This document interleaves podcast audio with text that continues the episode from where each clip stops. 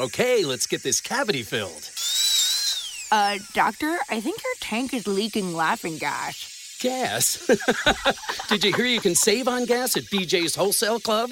Wait, you can save on gas at BJ's? yeah, members save on everyday low gas prices. you gotta be kidding me. nope, these savings are no joke. BJ's, absurdly simple savings. Shop today. Not a member? Go to bjs.com slash simple savings. E quindi la, la, domanda che viene spontanea a questo punto da porre all'inizio del, del nostro incontro del professor Barbero è semplicemente eh, chi è abituato a navigare sugli oceani della storia del mondo, come mai si interessa di questo piccolo laghetto alpino che è la storia valdostana? Ma sai, ogni pezzetto della storia è piccolo in realtà eh, rispetto all'immensità del mondo e della storia. E io in, in, realtà poi lo posso raccontare molto specificamente come mai mi occupo di, di Medioevo valdostano. E magari è anche una cosa, come dire, istruttiva perché eh, io non ho nessun legame personale particolare con la Valle d'Aosta, non avevo, voglio dire, in origine a parte un paio di estati a Gressonei eh, a 13-14 anni che già lasciano un segno, ma insomma, no, il punto è questo.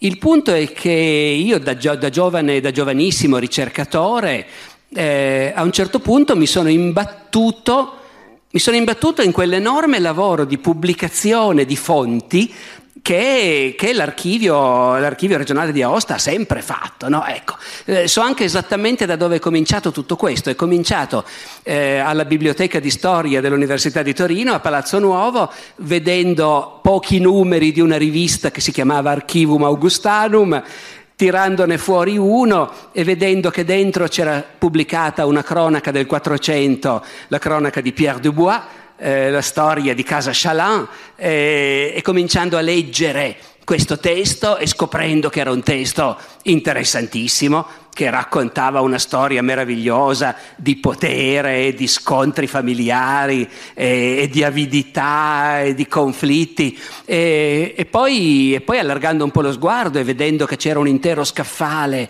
che si chiamava appunto Biblioteca dell'Archivum Augustanum e scoprendo che c'erano quattro volumi che pubblicavano l'intero inventario di un grande archivio familiare, appunto quello degli Chaland. E io nella mia esperienza non avevo, come dire, incontrato tanto spesso un argomento, una famiglia, un luogo su cui fosse così facile trovare già immediatamente a stampa, in biblioteca, a Torino, una marea di cose interessanti. E quindi ho cominciato a occuparmene, sostanzialmente. Ho cominciato a occuparmene e questo mi ha portato qui, mi ha portato a bussare alla porta delle archivi storiche regionali, mi ha portato a scoprire quante cose c'erano lì dentro e poi mi ha portato a riflettere su come la Valle d'Aosta fosse un ambito ideale di ricerca per un medievista. E vi spiego perché. Perché quando, vabbè, ovviamente la ricerca si può fare in tanti ambiti. Tu puoi scrivere la biografia di Carlo Magno, mi è capitato di fare anche questo. Eh, puoi studiare una battaglia, mi è capitato di fare anche questo. Ma il, almeno per la mia generazione, il modello della ricerca storica era prendere una regione e studiarla a tappeto. I francesi ci avevano insegnato a fare questo, Duby, i grandi francesi della generazione successiva a quella di Marc Bloch, i francesi che dai primi anni 50 avevano cominciato a fare questa cosa, investire magari dieci anni della vita di uno studioso per analizzare a tappeto un territorio, una regione e, e, fare poi dei grossi libri che in genere partivano raccontandoti addirittura, come dire, la geologia di quella regione. Ecco, questo era per la mia generazione il modello della ricerca che poteva non solo appassionarti, ma tenerti occupato per un grosso pezzo della tua vita. Ora, il problema è che definire esattamente un territorio e quindi un ambito di ricerca non è per niente facile. Io venivo da un'università di Torino dove normalmente l'idea era si studia negli archivi di questa zona, quindi si studia il Piemonte medievale. Ma che cos'è il Piemonte medievale? Non c'è, non è una regione precisa. guardate, già nel 200 si comincia a parlare di Piemonte eh, e si intende con questo, da piemontese mi dispiace un po' doverlo ammettere, un pezzo della Lombardia. Eh, tu sei in Lombardia e man mano che vai, che vai, verso ovest cominci a vedere le Alpi in fondo, sei arrivato ai piedi delle Alpi e quello è il Piemonte. Dove comincia? Boh, a Novara, eh, più o meno. Non, non, è, non esiste, capite? Non esiste. Ma neanche la Lombardia esiste perché Lombardia nel Medioevo voleva dire comincio da Susa e arrivo fino a Treviso, è sempre Lombardia. Eh, quindi, a parte qualche caso specifico, tipo come potete immaginare, la Sicilia o la Sardegna, dove i confini naturali offrono un'identità ben precisa, non è così semplice trovare un caso come quello della Valle d'Aosta. E questo non lo dico per solleticare eventuali appunto così eh, passioni patriottiche. La Valle d'Aosta non è che sia speciale in tante cose, però è vero che la Valle d'Aosta è una regione non oso neanche dire definita con precisione dal punto di vista geografico, perché è definita con precisione dal punto di vista geografico andando verso nord, arrivando al Gran San Bernardo, arrivando al piccolo San Bernardo, mm, discendendo verso, verso quello che oggi è il Piemonte e che allora era la Lombardia. Eh, il confine geografico non è così netto, però lì c'è il confine linguistico. No, ecco. E la Valle d'Aosta, fin dal tempo di Carlo Magno, era una diocesi e questa diocesi era contemporaneamente un pagus, come dicevano loro, un pays alla francese, no? Una circoscrizione al tempo stesso amministrativa, ma anche identitaria, culturale, e lo è rimasta negli stessi identici confini perché i confini della diocesi e i confini di quella che era allora il comitatus di Aosta e oggi è la regione autonoma Valle d'Aosta sono assolutamente gli stessi, immutabili. E, e non è una costruzione nostra vederci un'identità specifica fin da quei tempi più remoti, non è così perché nell'epoca che studio io, fra 2 e 300, nei documenti valdostani continuamente si dice e questa infeudazione l'abbiamo fatta secondo la consuetudine della Valle d'Aosta. E ci sono controversie in cui ci si interroga, ma, ma, secondo la consuetudine della Valle d'Aosta, questo feudo tu lo potevi dare a tuo genero in dote di tua figlia oppure non lo potevi fare? No, secondo la consuetudine della patria si può fare. Quindi in sostanza per un medievista è una benedizione. Non che non esistano situazioni simili anche in altre zone, però devo dire che la Val d'Aosta forse è un caso abbastanza, abbastanza limite, no? di permanenza nel tempo di un'identità culturale, amministrativa, eh, che si accompagna al fatto che appunto i documenti valdostani sono i documenti valdostani. Eh, per un lungo pezzo del Medioevo la maggior parte dei documenti che vengono scritti, documenti d'archivio, no?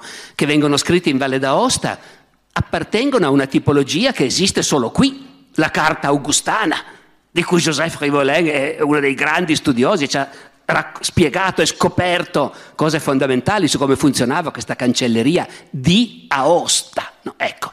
Quindi, appunto, diciamo tutto con... se aggiungi che Aosta ha sempre avuto, beh, diciamo in passato magari poteva essere una cosa positiva ma anche un po' negativa, il culto della patria valdostana, il patriottismo locale, poteva portare magari certe volte a esagerare certe forme di autonomia nel, sopravvissute nel tempo, ma da molti decenni invece il fatto che qui ad Aosta ci sono gli archivi e la biblioteca che conservano la, le, le, le carte, i documenti della storia valdostana che da molto tempo si fa appunto un grandissimo lavoro di edizione, di messa a disposizione, che una volta si traduceva e ancora adesso si traduce in file di volumi, ma adesso si traduce appunto anche nel portale Cordela e nell'infinità di cose che mette a disposizione. Ecco, tutto questo rende la Valle d'Aosta un paese facilissimo e interessantissimo da studiare perché il teatro del tuo lavoro è già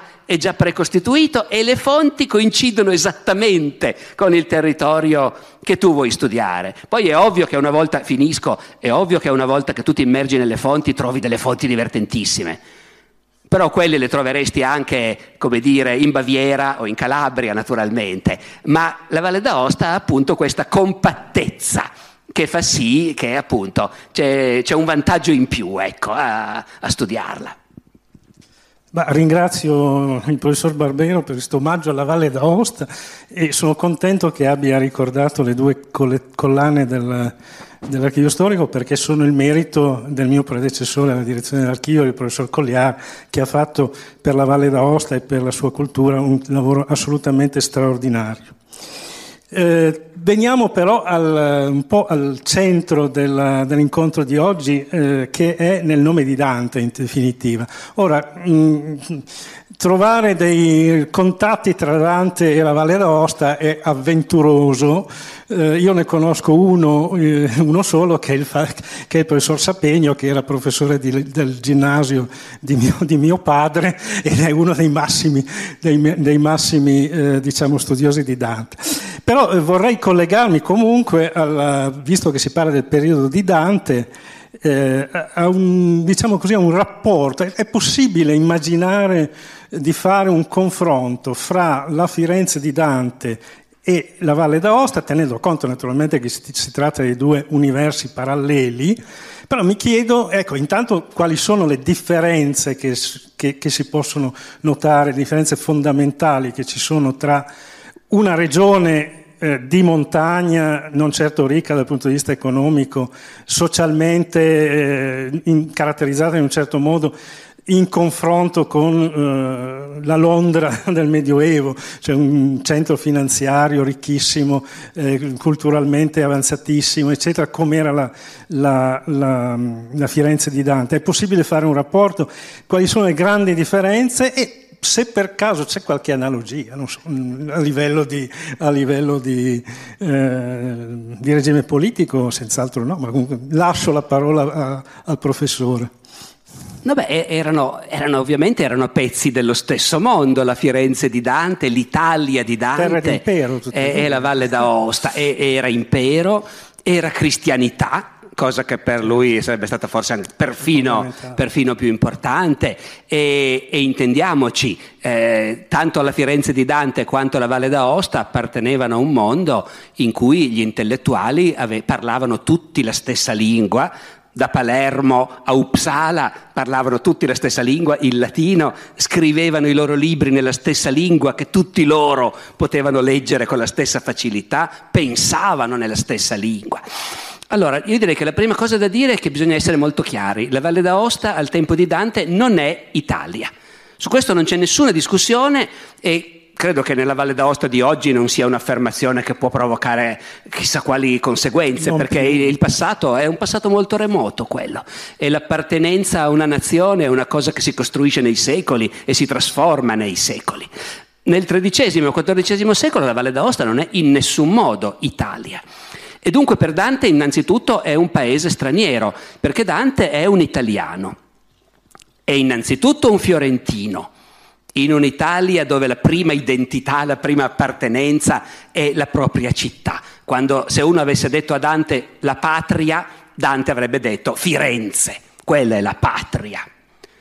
Però Dante scrive il De Vulgari Eloquenzia in cui, in cui, dice sostanzialmente qui in tutto questo paese si, parla, si, parlano varianti di una stessa lingua, dove si dice sì per, per, per, per acconsentire. E poi c'è tutta una parte dove si dice ok e, e c'è una parte dove si dice oui eh, e la Valle d'Aosta sarebbe stata in quella parte dove si diceva oui, naturalmente.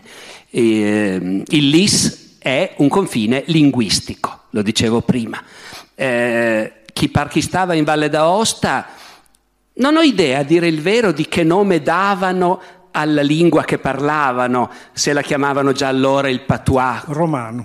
Eh. Lingua romana. Quando si, si, tratta di documenti in latino si specifica a volte che il documento è stato letto in lingua romana. Quindi... Chiaro, eh, chiaro, Lo, cioè, si, si arrangiava per dare un nome. roman, come si eh, dice. Quello che è certo è che non era la lingua lombarda che invece si parlava appena si arrivava a Carema, a Settimo. Eh, sapete che alla fine del Trecento nel Canavese c'è una grande rivolta contadina, la rivolta dei Tuchini Questa rivolta dei Tuchini provoca una forte reazione anche in Valle d'Aosta, reazione di preoccupazione delle autorità sabaude, il castellano di Bar, il balivo di Aosta, eh, muniscono le fortezze perché non vorremmo mai che i Tuchini traboccassero da questa parte. In Val Savaranche, dove sono abituati a fare a legnate con i pastori invece no, di Ceresole e a rubarsi le pecore gli uni con gli altri nei pascoli lassù, sono particolarmente preoccupati perché ogni tanto i Tuchini da Ceresole sole vengono giù a rubare. Ecco, in questo contesto un imbecille di Latuil si fa pizzicare dalla polizia e si becca una multa da levargli la pelle perché ha avuto la bella idea di andare all'osteria a Latuil e spaventare il cameriere dell'osteria facendo finta di essere un tuchino, loquendo linguam lombardam. Quindi questo è entrato all'osteria parlando in lombardo, cioè in piemontese diremmo noi oggi. Automaticamente questo lo faceva identificare in Val d'Aosta come il forestiero che viene, che viene da laggiù. Quindi qui, qui non eravamo in Italia, non eravamo nel regno d'Italia, Eravamo in quello che una volta era il regno di Borgogna e che adesso era quell'insieme composito di possedimenti dei Savoia, che avevano anche dei possedimenti in Italia, ben inteso, eh? ma qui no. Qui si stava al di là delle Alpi, anche se poi in epoca moderna qualcuno in Val d'Aosta vorrà sottilizzare, no? né di qua né di là, stiamo in mezzo, ma diciamo nel Medioevo la percezione era appunto non è Italia, e va bene, non è Italia. Dopodiché l'Italia al tempo di Dante era il paese più ricco del mondo. Era il paese più ricco del mondo perché c'era questa combinazione di una proiezione nel Mediterraneo, quella stessa cosa che oggi sembra diventata soltanto un, un, un, un problema per l'Italia, i 3.000 chilometri di coste.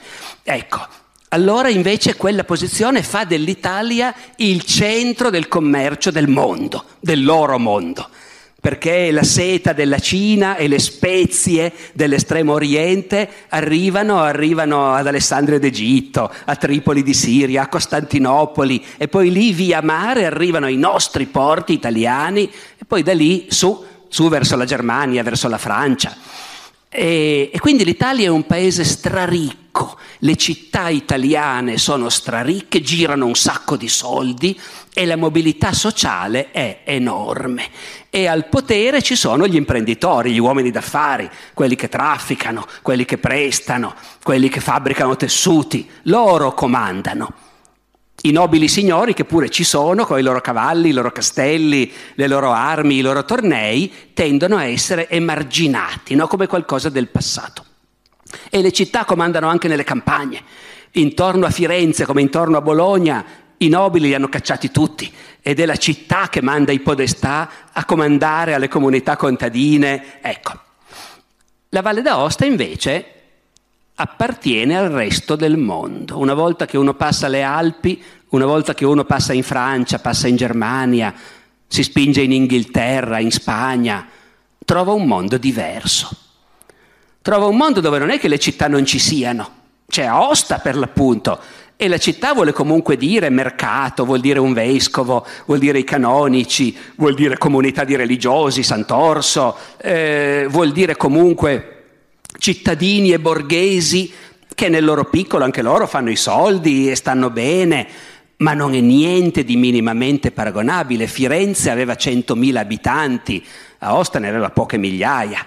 Eh, e, fuori, e fuori c'è un paese che, che come dire, non avrebbe sorpreso Dante perché Dante probabilmente è stato a Parigi e, e comunque mh, qualunque italiano sapeva che l'Italia era diversa, diciamo. C'è un paese dove semplicemente il ritmo della vita appare meno frenetico a uno che arriva da Firenze. La metto volutamente così perché sappiamo benissimo che è una questione di prospettiva, di illusione ottica. In qualunque società chi ci sta dentro e vive lì ha la propria vita piena di preoccupazioni, di drammi, di, di, di speranze, di... però però non c'è dubbio, voglio, quel che voglio dire è che se Dante fosse arrivato lì, in Valle, qui, in Valle d'Aosta, avrebbe trovato che la roba non costava niente, per esempio, rispetto ad Aosta, i prezzi. Una famiglia nobile qui, o un canonico della cattedrale, vivevano con una somma con cui a Firenze avrebbero fatto la fame e invece qua ci vivevano bene. E, e, poi, e, poi, avrebbe trovato un paese dove appunto eh, i mercanti ad Aosta stavano bravi e tranquilli sotto la protezione del conte e non si sognavano certo di dire qui comandiamo noi, anzi, ecco, e appena uscivi da Aosta comandavano i nobili dai loro castelli, i quali avevano ben inteso una vita complessa e un rapporto complesso, sofisticato con il mondo dei contadini che gli ubbidivano, eh? non era affatto un mondo elementare però visto da uno che arrivava da Firenze sarebbe stato un mondo un po' arcaico, ecco, po', gli sarebbe sembrato un po' lento, un po' sonnolento, molto all'antica, ecco. Ecco, ma è proprio in, questo, in questa prospettiva i rapporti di potere, qui perché bon, abbiamo più o meno tutti l'idea di, di, cosa succedeva a Firenze tra Guelfi, Ghibellini, eccetera. Qui i rapporti di potere come si gestivano? In sede locale, in sede, anche in rapporto con i vicini, ecco. con, i, con, i, Savoia in primo luogo, che sono, sono, qui ma sono anche vicini. Anzi, credo che i valdostani abbiano scelto i Savoia perché erano abbastanza lontani da, da non essere sempre sul posto a controllare tutto. Ma dunque, in realtà i, la Valle d'Aosta, eh, in quanto è un comitatus, come vi dicevo prima, no? quindi una circoscrizione, una circoscrizione, una contea, se volete, eh, ed è una di quelle circoscrizioni dove il primo dei Savoia, Umberto, eh, noi del mestiere non lo chiamiamo volentieri Umberto Biancamano perché è un soprannome inventato molto tempo dopo. Eh, ma il conte Umberto, detto poi Umberto Biancamano, a cavallo dell'anno 1000, mentre il regno di Borgogna, in cui lui è uno degli uomini di fiducia del re, quel regno si disfa, sprofonda e poi sparisce alla morte dell'ultimo re e vengono fuori personaggi che saranno poi appunto i conti di Savoia, i conti di Ginevra, i delfini del delfinato. No, ecco, ognuno di loro in alcuni territori raccoglie l'eredità del regno. La Valle d'Aosta è assolutamente uno dei territori dove in teoria sulla carta l'autorità del conte è indiscussa, cioè come autorità suprema c'è lui. E un qualche punto d'appoggio sicuro i Savoia lo hanno sempre tenuto in Valle d'Aosta. Il castello di Châtel-Argent è l'unico castello della Valle d'Aosta che non è mai appartenuto a una famiglia signorile, ma per quanto ne sappiamo noi è sempre stato in mano al conte. Poi il conte, dopodiché, dopodiché, un conto è dire sì, la Valle d'Aosta rientra fra i territori su cui comanda il, il conte di Savoia. Ma comanda?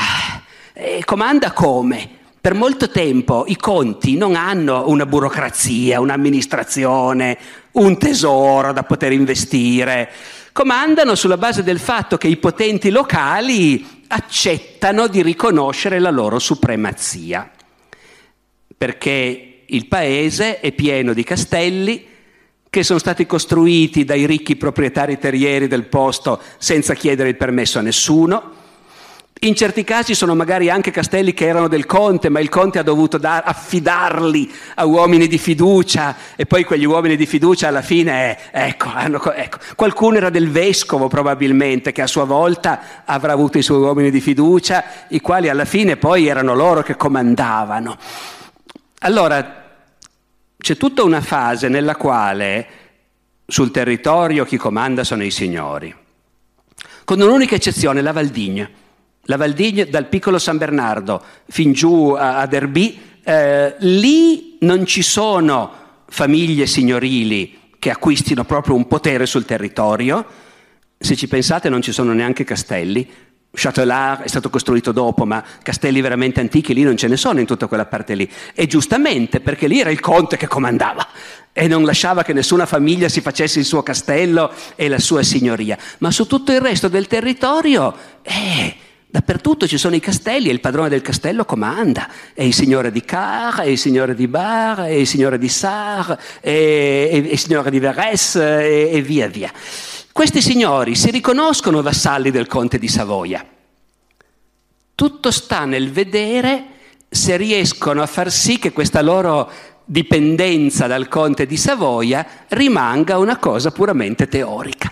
Cioè il gioco è noi ti riconosciamo che sei il nostro Signore, purché tu venga il più di rado possibile a disturbarci. E in ogni caso non sognarti di pensare che noi non abbiamo il diritto di mantenere noi l'ordine sul nostro territorio, di giudicare i delinquenti, di impiccare i briganti, di fare delle regole per la gente che vive sul nostro territorio e di farci la guerra fra noi, perché ovviamente litighiamo continuamente e tenete conto che questa aristocrazia dei padroni dei castelli è un'aristocrazia militare sono gente che passa la vita a cavallo, in armatura, quello sanno fare. Loro e i loro uomini di fiducia, i cavalieri.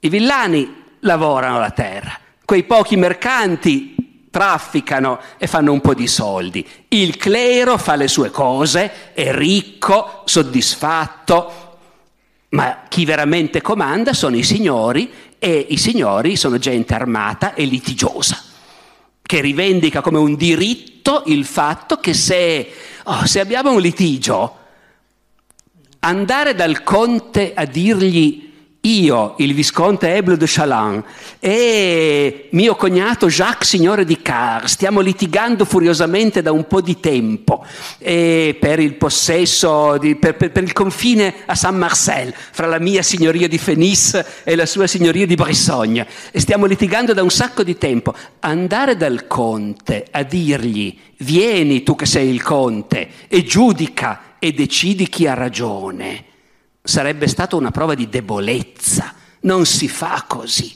Quello che si fa è che si spiega al signore di Car, guarda che qui va a finire male, e poi un bel giorno gli mandi un, uh, un, cartello di sfida e quello stesso giorno tu avrai detto ai tuoi cognati, ai tuoi cugini, ai tuoi uomini, troviamoci tutti stamattina alle sette a Fenice tutti a cavallo, portate tutti quelli che potete, con le bandiere, e si va a Brissogna a dare una bella lezione al, al mio cognato il signore di Car, e si, va, si passa il confine, si va a Brissogna, si portano via le vacche, si dà fuoco a qualche capanna, si bastona qualche contadino, per pranzo si è tornati a casa. Si è divertiti un mondo. E questa è la guerra. E se il signore di Car ha le, le spalle e allora risponderà e se no si spaventerà e dirà dai facciamo un accordo. E allora per fare un accordo non si va dal conte, si dice troviamo qualcuno di cui ci fidiamo. Quel tuo cognato, il canonico è Mondecourt e il priore di San Benigno. Dai, affidiamo a loro due l'arbitrato e impegniamoci a fare come vorranno loro per risolvere il nostro litigio. Voi capite che in tutto questo il conte di Savoia cosa c'entra? Non c'è non c'è. Finché un bel giorno non comincia a stufarsi e allora se la prende con qualcuno dei nobili più violenti e più indisciplinati, come i tuoi amici signori di Bar, e, e assedia il castello di Bar e lo prende e butta fuori la famiglia dei signori di Bar e a Bar ci piazza un suo castellano, non un, proprio, un vassallo che di padre in figlio si tramanda il castello, uno pagato uno pagato che sta lì due anni, poi ne mette un altro. E, e così in tutta la bassa valle, quando ci sono delle grane, arriva il castellano di Bar a nome del conte a dire cosa sta succedendo qui? Adesso informo il conte e magari viene il conte a regolare quello che sta succedendo. E così, e così pian piano, pian piano si arriva a una situazione in cui all'inizio il conte era solo sulla carta il signore della Valle d'Aosta e invece alla fine del Medioevo di fatto, di fatto tutto passa attraverso lui e i suoi, e i suoi funzionari. Eh, abbiamo parlato dei nobili, cioè hai parlato dei nobili, scusa, e il, il, cosiddetto popolo, che a Firenze si parla del comune di popolo, qui il popolo cos'è? È una cosa diversa ovviamente, primo, e poi il popolo è così bravo, tranquillo e remissivo sempre? Ma dunque io direi che eh, ragionando appunto in base all'abitudine che abbiamo da italiani di pensare ai comuni, cominciamo da Aosta. Io sai, mi sono fatto l'idea che ad Aosta c'è stato un momento in cui poteva venire fuori qualcosa di più, sì. di più importante. C'è stato un tentativo. E, e poi invece, perché di fatto le franchigie del 1191 eh, che venivano evocate anche prima, insomma 30 anni fa ci fu questo grande congresso qui ad Aosta. In quel momento lì il conte di Savoia, il conte Tommaso, che è giovanissimo, è sotto tutela del marchese di Monferrato, eh, o è appena uscito dalla tutela in quel momento, sì, lo era poco prima. Eh, ecco, ad Aosta c'è un vescovo che è un grosso personaggio, il vescovo Gualberto è uno chiaramente che conta parecchio e in quel momento la sensazione è che il giovane conte si trova di fronte a un gruppo, ai cittadini di Aosta, i cittadini della città e i borghesi del borgo Sant'Orso, che loro sono, c'è sempre questa bipartizione, cives et burgenses, quelli che stanno in città e quelli che stanno nel borgo. La sensazione è che in quel momento eh, i cittadini e i borghesi di Aosta, i quali non vivono in Italia, ma non vivono così lontani da non sapere cosa è successo in Italia, che il Barbarossa è stato sconfitto, che c'è stata la pace di Costanza in cui l'imperatore Federico Barbarossa ha riconosciuto a ogni città italiana i pieni poteri statali, ciascuna sul suo territorio. Eh, la sensazione è che gli abitanti di Aosta in quel momento siano stati capaci di organizzarsi, Organizzarsi è una cosa fondamentale, è la storia medievale, se c'è una cosa che insegna è quanto ottieni quando si è organizzati in tanti tutti insieme. E in quel momento gli abitanti di Aosta sono organizzati, c'è un giuramento collettivo, no? le franchigie li chiamano gli iurati di Aosta. E, e questo vuol dire che tutti insieme sono in grado di presentarsi al conte e al vescovo e dire noi siamo gli abitanti di Aosta e saremmo disposti a stare dalla tua parte, però vogliamo delle cose in cambio. E, e il conte li prende sotto la sua protezione. Poi cosa ne verrà fuori? Può essere un punto di partenza. Si parla addirittura di consoli di Aosta nelle franchigie. E, e, e, e nel quello del 1200, quello successivo, sì, è sempre Tommaso, però pochi anni dopo, consoli come in Italia, come nei comuni italiani.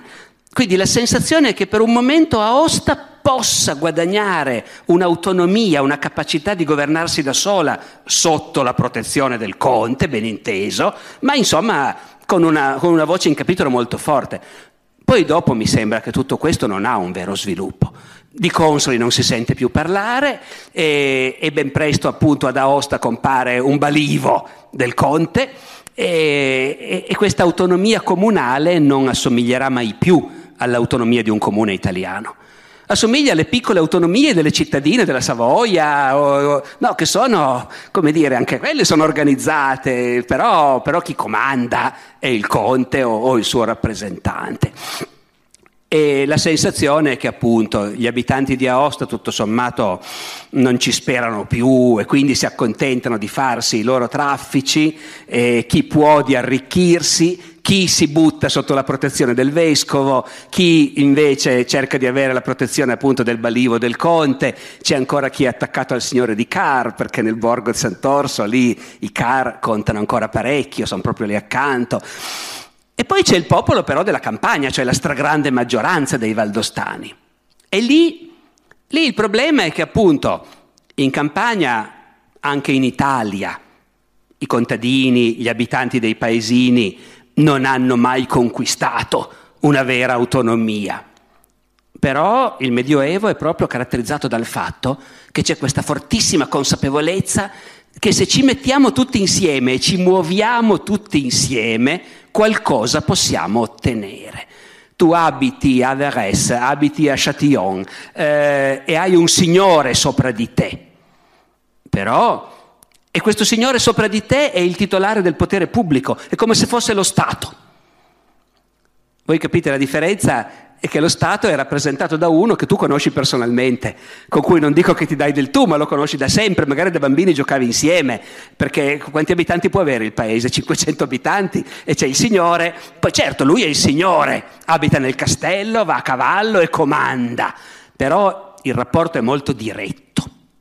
Lucky Land Casino asking people what's the weirdest place you've gotten lucky? Lucky? In line at the deli, I guess? Aha, in my dentist's office. More than once, actually. Do I have to say? Yes, you do. In the car before my kids' PTA meeting. Really? Yes. Excuse me, what's the weirdest place you've gotten lucky? I never win and tell. Well, there you have it. You can get lucky anywhere playing at LuckyLandSlots.com. Play for free right now. Are you feeling lucky? No purchase necessary. Void where prohibited by law. 18 plus. Terms and conditions apply. See website for details. Leftovers or the DMV or house cleaning Chumba Casino always brings the fun. Play over a hundred different games online for free from anywhere. You could redeem some serious prizes.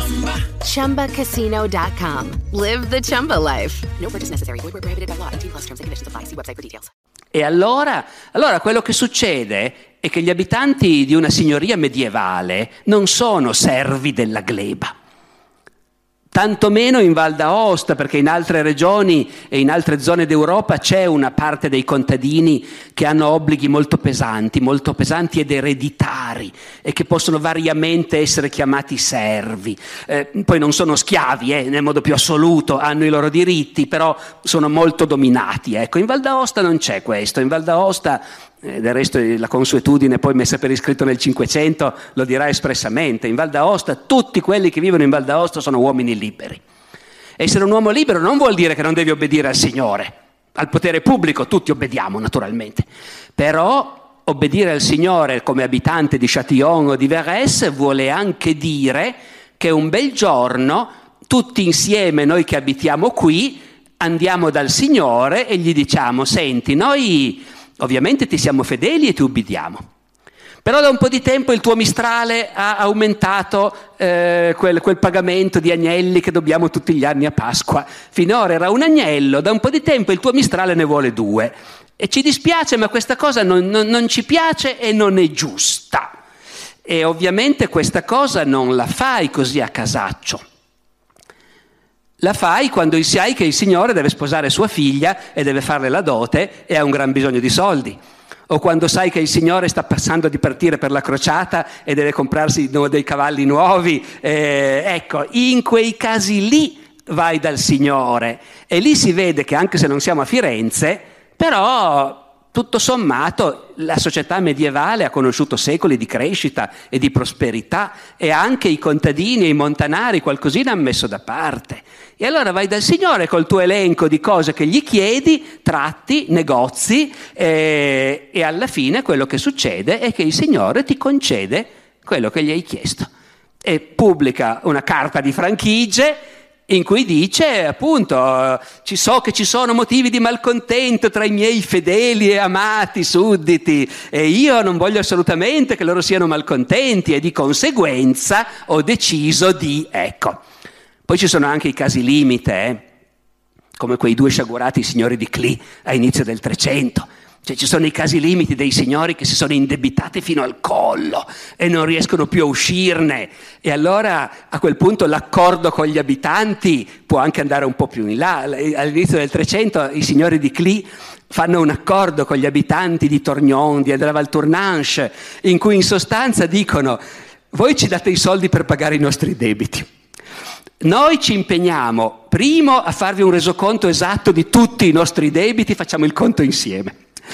Poi voi nominerete un consiglio di 40 abitanti della Val Tournanche e noi ci impegniamo a non fare più niente senza ascoltarli. La gestione delle nostre spese la faranno loro, il Mistrale lo nominano loro e, e a noi ci va bene così perché altrimenti sono, sono, a terra sostanzialmente. Ecco, quello è un po' un caso limite, però è per dire che appunto muovendosi tutti insieme e organizzati eh, gli abitanti sono in grado, insomma, di, di, avere, di creare uno spazio politico all'interno del quale si, si negozia col Signore e si ottengono delle cose. Sì, addirittura i signori di Cli si impegnano a non fare la guerra senza l'autorizzazione dei sudditi, che poi la guerra era il divertimento preferito, voglio dire, è come se uno rinunciasse oggi a guardare le, par- le partite di calcio. Ehm, ecco, si è parlato del popolo, dei nobili, eccetera. Il, gli stati sono tre, i cosiddetti stati. Eh, c'è la nobiltà, c'è il terzo stato di cui abbiamo parlato, e il clero, che, che, che, come si trova in tutto questo? Intanto il clero appartiene anche, anch'esso in parte alla classe signorile, anzi anche come, come, come dire, eh, reclutamento. E ci puoi dire qualcosa in merito sul, sul, sul, anche sul peso politico eventuale del clero che possa avere? Il clero naturalmente è una cosa complessa, eh, perché il clero vuol dire innanzitutto il vescovo e i canonici della cattedrale, poi vuol dire il clero parrocchiale e poi vuol dire i religiosi, i monaci, i frati, i canonici, eh, quelli di Sant'Orso, quelli del Gran San Bernardo, quelli di Sant'Egidio, di Verres, sono tutti gruppi diversi in realtà. Il vescovo è il vescovo di una diocesi povera, questo nelle relazioni fra Osta e, e il papato viene fuori, no? è, è, una diocesi che non ha molti mezzi, ehm, un, in un'epoca che è mal documentata, intorno all'anno 1000, in cui quindi noi facciamo un po' fatica a capire cosa è successo, eh, sembra che il vescovo si candidi quasi in certi momenti a essere la massima autorità della valle. E ci sono famiglie nobili che sono legate al vescovo più che non al conte di Savoia. Finiscono tutte male però alla lunga, eh? eh, i Gressan, Chesalet, gli stessi bar. Ecco. Nel, nel 200 c'è Repulisti. Eh. È così, è così. Puntare sul vescovo è la scelta sbagliata. Eh, quindi il vescovo, diciamo, il suo ruolo politico si riduce rapidamente. Il vescovo ha un patrimonio che su scala valdostana è un discreto patrimonio, però appunto visto dal punto di vista de- dell'organizzazione della Chiesa internazionale, Aosta è una piccola, povera diocesi. Non per niente le maggiori famiglie nobili valdostane, come gli Chalan eh, e anche i Car, quando si muovono nella carriera ecclesiastica non si accontentano di stare ad Aosta. Vedi, queste sono davvero famiglie grosse, eh, anche sulla scala degli stati sabaudi nel loro complesso, sono famiglie grosse. Ed essere famiglie grosse vuol dire che tu trovi gruppi di fratelli che piazzano un vescovo a Ginevra, un vescovo a Sion, eh, no, ecco, un, magari un, un decano a Lione e così via. Quindi la Valle d'Aosta sta un po' stretta dal punto di vista ecclesiastico a chi ha, a chi ha grandi ambizioni. E, e poi appunto è, una, è un paese dove non ci sono monaci, tranne piccolissimi priorati, Sant'Elena a Sar, Nus, però sono veramente in realtà piccolissime. Le comunità religiose importanti non sono di monaci eh, e questo fa anche una certa differenza. Anche i francescani arrivano tardi, per esempio. In questo senso è un mondo un po' particolare, dove le comunità di religiosi si occupano di assistenza ai pellegrini, ai viaggiatori.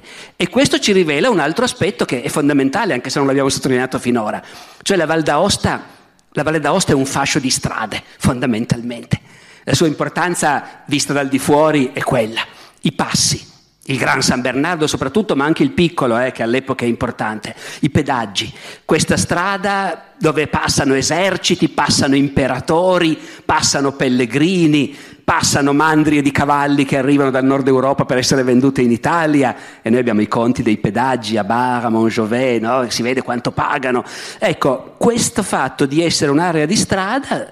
Eh, spiega anche come mai i religiosi in Val d'Aosta si occupano di quello, ospedali, i più prestigiosi di tutti sono quelli del Monjou, come dicono loro, del Gran San Bernardo, eh, che non sono neanche in Val d'Aosta tecnicamente, perché l'ospizio è in diocesi di Sion, ma in realtà, in realtà è una realtà valdostana, eh, il Gran San Bernardo. Anche la sua documentazione, il suo patrimonio sono proprio largamente valdostani. Sì, poi la, la casa generalizia, diciamo così, ad Aosta, che è il priorato di Saint-Jacques, che poi diventerà seminario.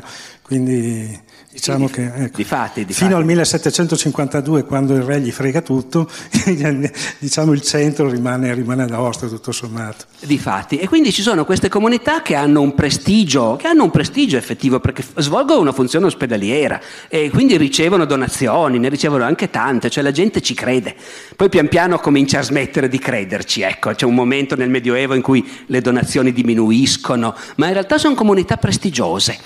Poi, per carità, a volte il potere acceca anche lì. Eh, il Gran San Bernardo a inizio 200 ci sono delle storie tremende di, di dignitari che hanno scialacquato, si sono indebitati fino al collo. E c'è una storia di uno, di uno dei, dei, dei, canonici del Gran San Bernardo che denuncia qualche malversazione e allora gli altri gli vogliono fare la pelle e, e lo rapiscono, lo portano a Ivrea in un bosco, gli cavano gli occhi, poi questo fa ca- sopravvive, fa causa, eh, interviene il Papa, eh, depone gli, i principali dignitari, cioè, succedono delle cose tremende perché appunto quando sfiori il potere, ovviamente, come dire, essere religioso va bene, ma è facile farsi farsi corrompere, farsi travolgere.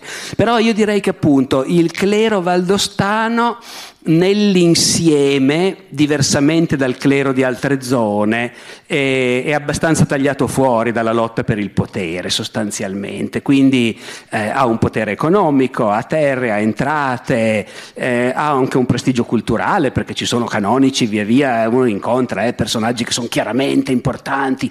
Mm, da cosa lo vedi che è una persona importante? Proprio perché, come vi dicevo, la modalità normale di risoluzione dei conflitti non è di andare a far denuncia all'autorità pubblica. Nessuno vuole che il conte o il castellano o il balivo vengano a mettere il naso nelle nostre faccende e neanche il vescovo potendo. Per cui tutti quanti, quando c'è una lite, quella che oggi sfocerebbe in una causa civile, no? Ecco, economica, allora appunto la modalità normale di risoluzione è di dire vogliamo metterci d'accordo, nominiamo degli arbitri secondo procedure precise, ci impegniamo a rispettare la decisione di questi arbitri e secondo tutta una serie di formalità gli arbitri, che sono dei privati a tutti gli effetti, eh, non hanno un'autorità delegata dal conte o dal vescovo, sono dei privati, ma l'arbitrato è talmente fondamentale in quelle società che nessuno si potrebbe impegnare ad accettare la sentenza e poi cambiare idea e rifiutare. È una cosa che non puoi fare, perderesti la faccia completamente al di là del fatto che la procedura prevede che tu dia anche dei pegni agli arbitri, in modo che sia poi garantito che quello che loro decidono lo devi fare. E, e, e si vede che gli arbitri, appunto, chi, chi viene scelto come arbitro? Ci sono continue controversie, il vescovo contro il prevosto di Sant'Egidio, ecco, e, e, ci sono dei canonici, i quali chiaramente sono persone rispettatissime, esperte, ci sono canonici che per 30 o 40 anni sono su, su piazza, diciamo così, e, e, li ritrovi regolarmente, sono loro che sono chiamati a fare gli arbitri. Oppure i più autorevoli fra i signori, non quelli appunto scialacquatori come i signori di Cli che non li rispettava nessuno, ma altri che invece regolarmente sono chiamati e... E poi ci sarebbe ancora, non voglio farla lunga, ma ci sarebbe il clero parrocchiale, su cui io ho appena cominciato a farmi qualche idea, ma è anche molto interessante perché capite, in ogni paese, in ogni villaggio, in ogni comunità il parroco è uno degli uomini che contano e, e la chiesa locale ha, ha, possedimenti, ha rendite, ha elemosine, ha, ha contadini che prendono in affitto da lei, quindi il parroco ovviamente è un'autorità. Il parroco a quell'epoca non dovete immaginare che siamo già nel mondo della controriforma dove bisogna rigare diritto. Eh, I parroci non si possono sposare formalmente, ma fanno qualunque cosa. Mm, tenete conto che nel 2300 è perfettamente normale eh, che eh, il capitolo cattedrale assegni un beneficio a, a, Pietro, figlio del canonico tal dei tali, eh, e i parroci appunto sono uomini, loro sì, su scala locale sono un po' uomini di potere. Io sto cercando di capire sapere quanto spesso sono membri della famiglia nobile locale, ma succede abbastanza spesso effettivamente, sì. Eh, le famiglie tipiche, quelle di grande successo, sono quelle che riescono a mettere un figlio a fare il parroco del nostro paesino e un altro figlio a fare il canonico del Gran San Bernardo e magari un terzo a fare il canonico di Sant'Orso e poi ci sono tutte delle triangolazioni fra loro che ti lasciano sbalordito. E quindi i parroci sono un ganglio importante del, del potere locale, sì. sì. Eh, tra l'altro viviamo, perché noi siamo abituati a una, a una struttura appunto post-conciliare in cui tutti i parroci, tutte le parrocchie dipendono dal vescovo, non è il caso del Medioevo perché ci sono delle parrocchie in cui il vescovo non osa mettere il naso perché lo cacciano via, perché non dipendono dal vescovo, ma dipendono da Sant'Orso, dipendono dal, dal Gran San Bernardo, dipendono dal... Eh, quindi, ehm, Bah, abbiamo fatto una, un excursus in generale. Ecco, non abbiamo parlato di, sì, abbiamo parlato di economia nel senso che hai citato i contadini, eccetera, ma c'era anche un, diciamo, un aspetto, hai parlato anche dei mercanti di Ostia, ma c'era un, si possono individuare magari i periodi in cui la Valle d'Aosta dal punto di vista economico è stata un po' più prospera del solito, eh, in relazione a quali, a quali fattori? Ma dunque, io direi questo, che ehm, bisogna distinguere. Io ho detto prima che per uno che arrivava da Firenze o da Venezia, la Valle d'Aosta sarebbe sembrato un angolino rurale, appunto, dove tutto andava più lentamente, dove i prezzi erano più bassi, che non vuol dire che non ci fosse un'evoluzione, eh, perché per esempio se uno mette in fila i prezzi che, ven- che trovi menzionati quando uno compra o vende una vigna o un campo. Dal XII al XIII secolo i prezzi salgono, ma vistosamente. Quindi anche lì siamo in quella grande crescita medievale che sarà poi fermata dalla grande crisi del Trecento, dalla peste e così via, fermata o rallentata, diciamo, ma siamo in un mondo che sta crescendo comunque, anche se siamo in un angolo rurale di quel mondo. E io credo anche che si possa dire che la Valle d'Aosta dei secoli che studio io, vi sto sempre parlando del 200, del 300, come vedete, che poi appunto l'epoca di Dante, ehm, non, è una sensazione e non ci posso mettere la mano sul fuoco.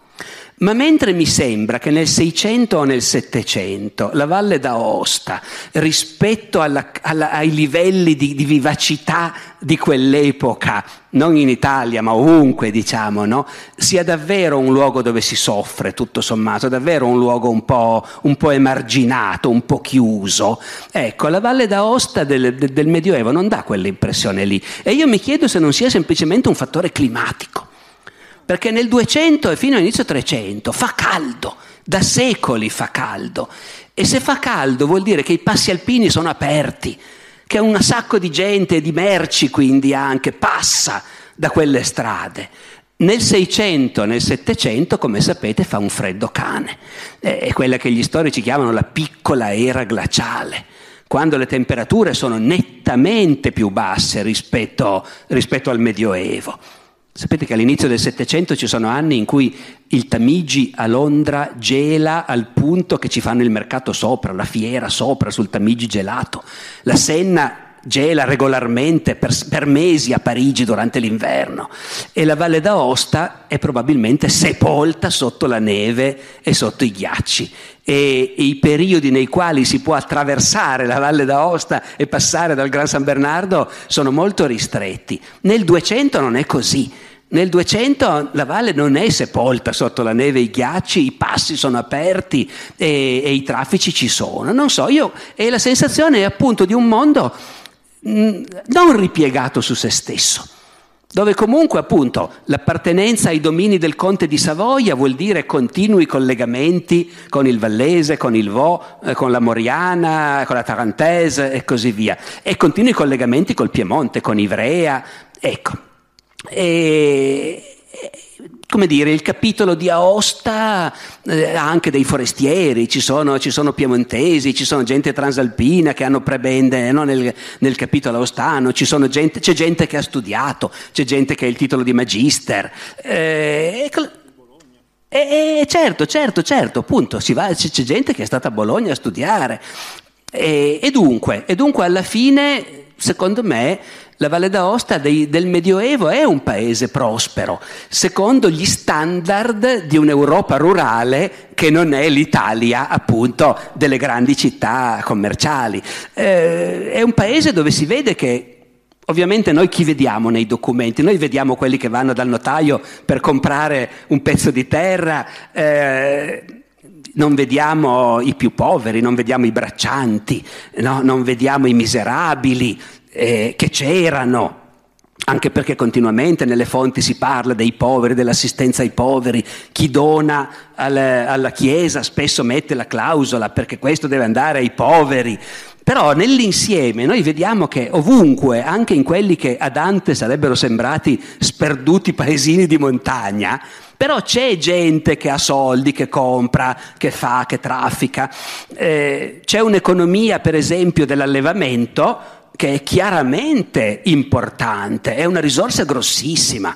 Gli alpeggi sono una cosa importante per tutti. Il potere dei signori dipende anche dal fatto che molto spesso loro hanno gli alpeggi. È proprio nelle franchigie dei signori di Cli, se non sbaglio, no? Che viene fuori che i signori di Cli, essendo che avevano degli alpeggi, avevano semplicemente imposto a tutti gli abitanti della signoria che quando dovevano andare su d'estate con il bestiame dovevano usare i loro alpeggi eh, obbligatorio, non potevano usare quelli degli altri. E già che c'erano, facevano prendere il bestiame a San Giovanni e lo facevano portare su dai loro uomini. Nelle franchigie si dice nessuno sarà più obbligato a usare gli alpeggi dei signori a meno che non voglia. E dopodiché gli affitti degli alpeggi sono cose che rende. I formaggi e, e i seracia, i sairas, sono, sono cose che preoccupano e che importano. Le rendite del vescovo. Il vescovo vescovo, il vescovo Bonifacio fa un bel giorno un'escursione in montagna, sulla montagna di Fourmière, sopra Sar, per andare a vedere di persona quali alpeggi appartengono alla mensa episcopale e quanti formaggi devono pagare e così via. Quindi tu, lì c'è tutto un, un settore di attività, poi per carità. È un mondo povero, non si butta via niente. C'è anche un documento in cui, non so più se, sono, se è il prevosto di, di Verres, di Sant'Egidio, eh, che che infeuda a un piccolo imprenditore tutto il letame che rimarrà al, all'alpeggio dopo che le vacche saranno andate via e questo andava su e si portava via il letame, non si butta via niente. Però appunto tutto questo ci pare come l'acqua. L'acqua è una cosa importantissima e si compra e si vende e, io ho la mia vigna e faccio un contratto con quello che ha l'acqua sopra di me per poterla deviare e poterne portare un po' a me. E ci sono gli imprenditori che scavano i nuovi rue, no? le nuove, non so come dite voi oggi, in Piemonte diremmo le bealere o le rogge, i rue, ecco, e, e che poi affittano. Eh, una giornata d'acqua eh, il 16 giugno, il 16 luglio, il 16 agosto e il 16 settembre, dall'alba al tramonto, con il prezzo, gli obblighi connessi e tutto quanto. Quindi c'è tutto un mondo in movimento intorno a questa economia che appunto non è una grande economia bancaria eh, e neanche commerciale, ma è un'economia comunque vivace in realtà a suo modo. Bene, possiamo tornare un attimo ai signori, ai Savoia. Mi chiedo, ehm, questo esula un po' dal periodo strettamente legato alla vita di Dante, ma è, mm, la Valle d'Aosta è stata utilizzata anche come trampolino dai Savoia per eh, allargarsi dalla parte della Lombardia, come dicevamo prima. E allora, anche loro non buttavano via niente. Eh. Ecco, ehm, Così a occhio direi che la Valle d'Aosta è più un trampolino verso il Vallese, perché lì, appunto, capite, forse non l'ho accennato prima con sufficiente chiarezza, anche all'inizio del, del, periodo medievale, quando i Savoia sono in teoria padroni della Valle d'Aosta, ma in pratica hanno pochissima capacità di intervento, no? dove ce l'hanno? Dove, dove sono fisicamente presenti. Se hai il castello di Châtel-Argent, vuol dire che lì, in quella zona lì, riesci a contare qualcosa. E a quel punto magari ci fai anche una villa nuova, e cioè crei dal nulla un nuovo insediamento garantendo che chi andrà ad abitare lì avrà certe franchigie, certi privilegi, con la speranza di attirare mercanti, uomini d'affari e così nasce la Villeneuve appunto di, di, di Châtel-Argent. Oppure E, e l'altro modo, appunto, è quando ci riesci buttar fuori una famiglia nobile e impadronirti del suo castello. Farlo con la violenza è una cosa pesante, ma ogni tanto lo fanno. Stanno sempre in agguato i Savoia in attesa che qualche nobile indebitato sia veramente ridotto alla rovina e allora gli compri la sua quota di giurisdizione. E poi naturalmente l'ideale è quando uno muore senza eredi, come il signore di Carno alla fine del Trecento, e allora il conte subentra. Ma l'altro modo per fare in modo che in una certa zona, e specialmente in una zona importante di passaggio, un valico, il conte riesca a farsi ascoltare e di avere un ottimo rapporto con i religiosi che sono impiantati lì. Il che vuol dire, sul Gran San Bernardo, sul Monjou, come dicevano loro, c'è l'ospedale, ci sono i fratres di quello che prima si chiamava San Pierre e poi diventa San Bernardo, e allora il conte di Savoia largheggerà in privilegi, concessioni, il che vuol dire che l'ospizio diventa una specie di avamposto, non è un castello, però insomma in qualche modo lì l'autorità del conte si fa sentire. E questo significa che una volta impiantato sul valico, guardi dall'altra parte. Dall'altra parte c'è il vescovo di Sion, antipaticissimo ai Savoia da sempre, e, e, la Valle d'Aosta è il trampolino, tanto più che molti nobili valdostani hanno possedimenti anche al di là, i signori di Car hanno dei grossi possedimenti in Entremont, anche in questo si vede che la Val d'Aosta è significativa. Non ci sono nel Medioevo nobili stranieri che hanno possedimenti in Val d'Aosta. Nell'età moderna ci saranno di nuovo, nell'età moderna la Val d'Aosta è completamente soggiogata a un potere assoluto e quindi il duca non ci mette niente a investire di un feudo valdostano un nobile piemontese che magari non ci viene mai. Ma nel Medioevo questo sarebbe impensabile e invece ci sono nobili valdostani che hanno grossi possedimenti fuori, al di là. Eh, I signori di Valais verso il Canavese e i signori di Car appunto nell'Antremont. E, e questo significa e appunto... E gli Chaland? Che sono i più internazionali. Ma gli Chaland sono appunto straordinariamente internazionali perché hanno questa grandissima capacità di piazzare i loro fratelli e figli ecclesiastici su, su, grandi, su grandi, cattedre episcopali appunto al di fuori. Eh, dal punto di vista strettamente dei possedimenti al di fuori, in realtà hanno talmente tanta roba in Valle d'Aosta e, e aspirano a mangiarsene sempre di più e ci riescono anche. Poi non sono piazzati sui confini. Ecco, quindi mi sembra che gli Chaland, salvo errore, siano più, come dire, i loro possedimenti siano più valdostani, però sono chiaramente gente che ha una prospettiva internazionale, perché il Visconte di Aosta lo ritrovi eh, a far da testimone in atti politici importanti, appunto sia in Piemonte sia a Sion, eh, quindi no, no, sono chiaramente una famiglia internazionale. Però la base dei loro possedimenti direi che è praticamente tutta valdostana, sì. Uh,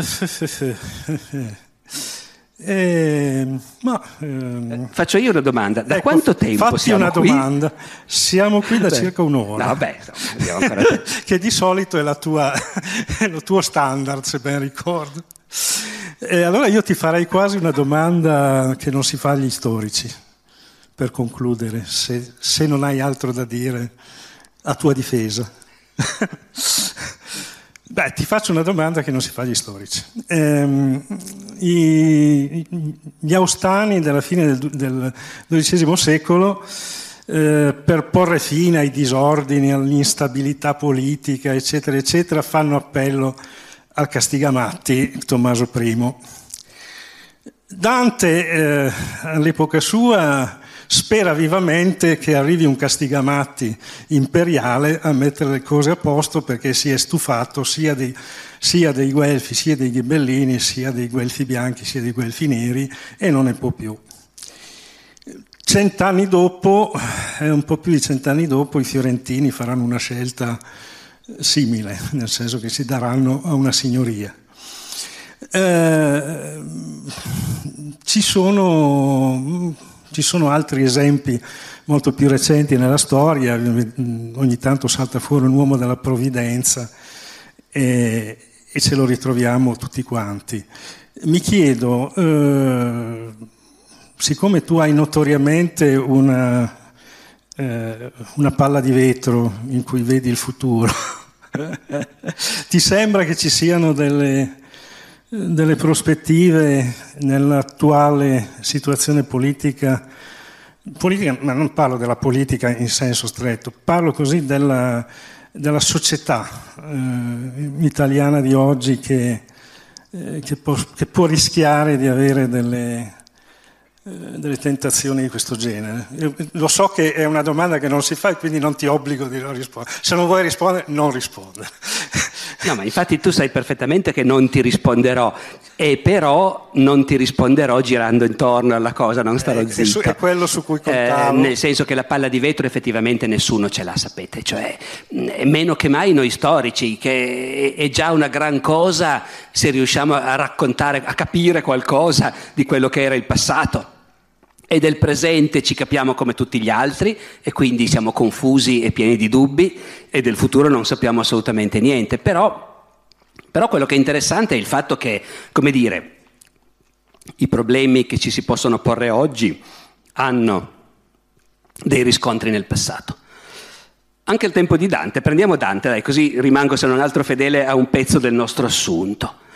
Dante vive in un mondo di autonomie, di indipendenze, anzi diciamo pure, l'Italia del suo tempo, come vi dicevo prima, è un'Italia dove ogni città è di fatto uno Stato indipendente.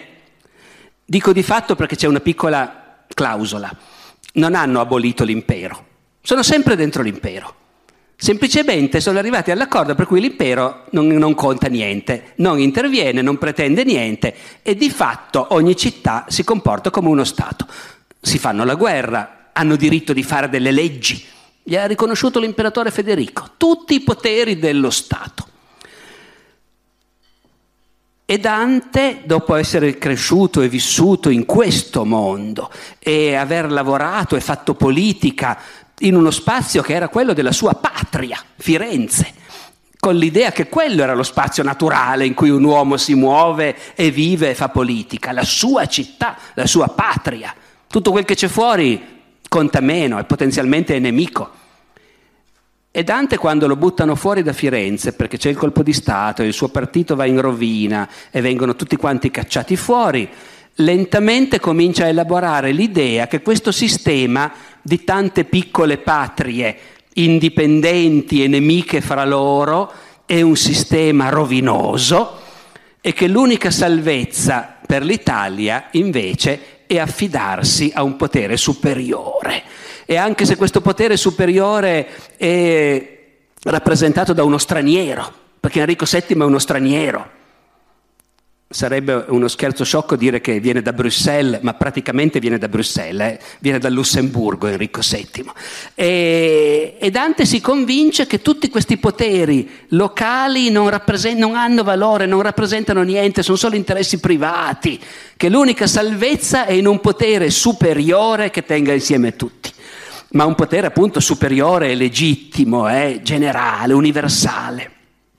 Beh, come dire, fatta la scala fra il mondo di Dante in cui la patria era la città e quello nostro che esce dall'epoca degli stati nazionali, però il problema se la forma politica ideale eh, in cui la gente si sente più rappresentata ed è più felice sia una patria in mezzo a tante altre potenzialmente anche, magari amiche, ma magari anche ostili, o invece se la salvezza stia in un potere superiore, anche molto lontano, ma per definizione benevolo e giusto, che sa cosa è meglio per tutti, a me sembra che, come dire, siamo di nuovo in un momento in cui il problema si può porre in questi termini. L'altra grossa alternativa era questa. La città è governata dai suoi cittadini, è governata, loro non usano la parola democrazia, ma noi possiamo usarla se vogliamo, non è un anacronismo tanto violento. Una città come Firenze era una democrazia nel senso in cui poteva essere l'Inghilterra alla fine dell'Ottocento, per esempio, e cioè è chiaro che partecipano solo i maschi e i più poveri non votano, però comunque un grandissimo numero di cittadini partecipa partecipa alla politica, partecipa alle decisioni. Questo è quello che loro chiamavano appunto non una democrazia, ma un governo largo, dove certo i poveri, gli operai, i braccianti non votano, però già il bottegaio sì, l'artigiano sì, il muratore, il macellaio, il ciabattino sì, chiunque abbia un minimo di attività e paghi un minimo di tasse è, è un cittadino che partecipa. E, e nell'Italia di Dante, non ancora a Firenze, ma in altre città, specialmente al nord, tanti stavano cominciando a pensare che questo sistema era un sistema fallimentare. Perché questi governi dove tutti partecipano, dove c'è una continua discussione politica, un continuo negoziato, continuamente si vota, ci si conta, ci si schiera e nascono i partiti e i partiti si scannano fra loro, ecco, molti specialmente fra la brava gente che lavorava e che in fondo alla politica chiedeva di essere lasciata tranquilla, ecco, a fare i soldi, Molti al tempo di Dante, non a Firenze, ma a Milano, a Verona, a Ravenna, nelle città dove lui va a vivere, poi, no? ecco, cominciano a pensare che non è quella la forma politica migliore, che è molto meglio se c'è un uomo forte che comanda, che nell'interesse di tutti mantiene l'ordine, mantiene la pace, evita le discussioni, detta la linea, mette in galera chi protesta e lascia la brava gente libera di lavorare e fare i soldi come vuole. Sono quelli che noi chiamiamo i signori, no? le signorie, i visconti, gli scaligeri. Ecco. Eh, te- l'epoca di Dante è una delle epoche in cui appunto c'è la discussione se la democrazia non sia, come dire, eccessiva e se non sia meglio ridurla un po', ecco, la libertà politica, eh, perché uno solo che comanda fa più comodo, ecco. eh, e anche questo è un dibattito, io diciamo, non direi che sia attuale in questi termini adesso, ma nelle nostre paure lo è un po', diciamo così, perché vediamo, vediamo i limiti della nostra democrazia e ci chiediamo se non vogliano anche dire una fragilità questi, questi limiti. No? Ecco, però io appunto ho, ho, promesso di non imbarcarmi, non andare oltre il 1321 come, come ambito delle mie risposte. Va bene, ehm, non sono riuscito a tradirti fino in fondo, però, però insomma, penso che ci hai dato dei, degli spunti di riflessione. A questo in fin, in fin dei conti serve la storia. Credo che sia giunto il momento di lasciarti libero o semilibero, nel senso che credo che sia stato previsto un momento in che eh, consentirà di fare qualche firma a qualcuno dei presenti che si presenterà con eh, il, un qualsiasi volume di, di, Barbero. Io ho rinunciato a portare la mia valigia con i miei volumi e, vi ringrazio innanzi, beh, innanzitutto ringrazio il, il professor Barbero sua, eh, di averci regalato quest'ora. E, quasi mezza insomma, di, di, di, conversazione. Ringrazio tutti voi della presenza, della pazienza, tanto più che avete perso eh, la replica del programma eh, Alighieri Durante, detto Dante, che c'è in, in onda in questo momento eh, su Rai, Rai, Storia, comunque lo potete rivedere su Replay, il programma che ovviamente è stato, è stato ideato e realizzato dal professor Barbero. Vi ringrazio, dicevo, della vostra presenza, vi ringrazio della pazienza e eh, ringrazio eh, l'assessore e eh, tutti coloro che hanno collaborato a questa serata. Eh, grazie, grazie, a te e grazie a voi. Grazie Giuseppe. Grazie a tutti. Lucky Land Casino asking people what's the weirdest place you've gotten lucky? Lucky? In line at the deli, I guess. Aha, in my dentist's office. More than once, actually. Do I have to say? Yes, you do. In the car before my kids' PTA meeting. Really? Yes. Excuse me, what's the weirdest place you've gotten lucky? I never win and tell. Well, there you have it. You can get lucky anywhere playing at LuckyLandSlots.com. Play for free right now. Are you feeling lucky? No purchase necessary. Void where prohibited by law. 18 plus. Terms and conditions apply. See website for details.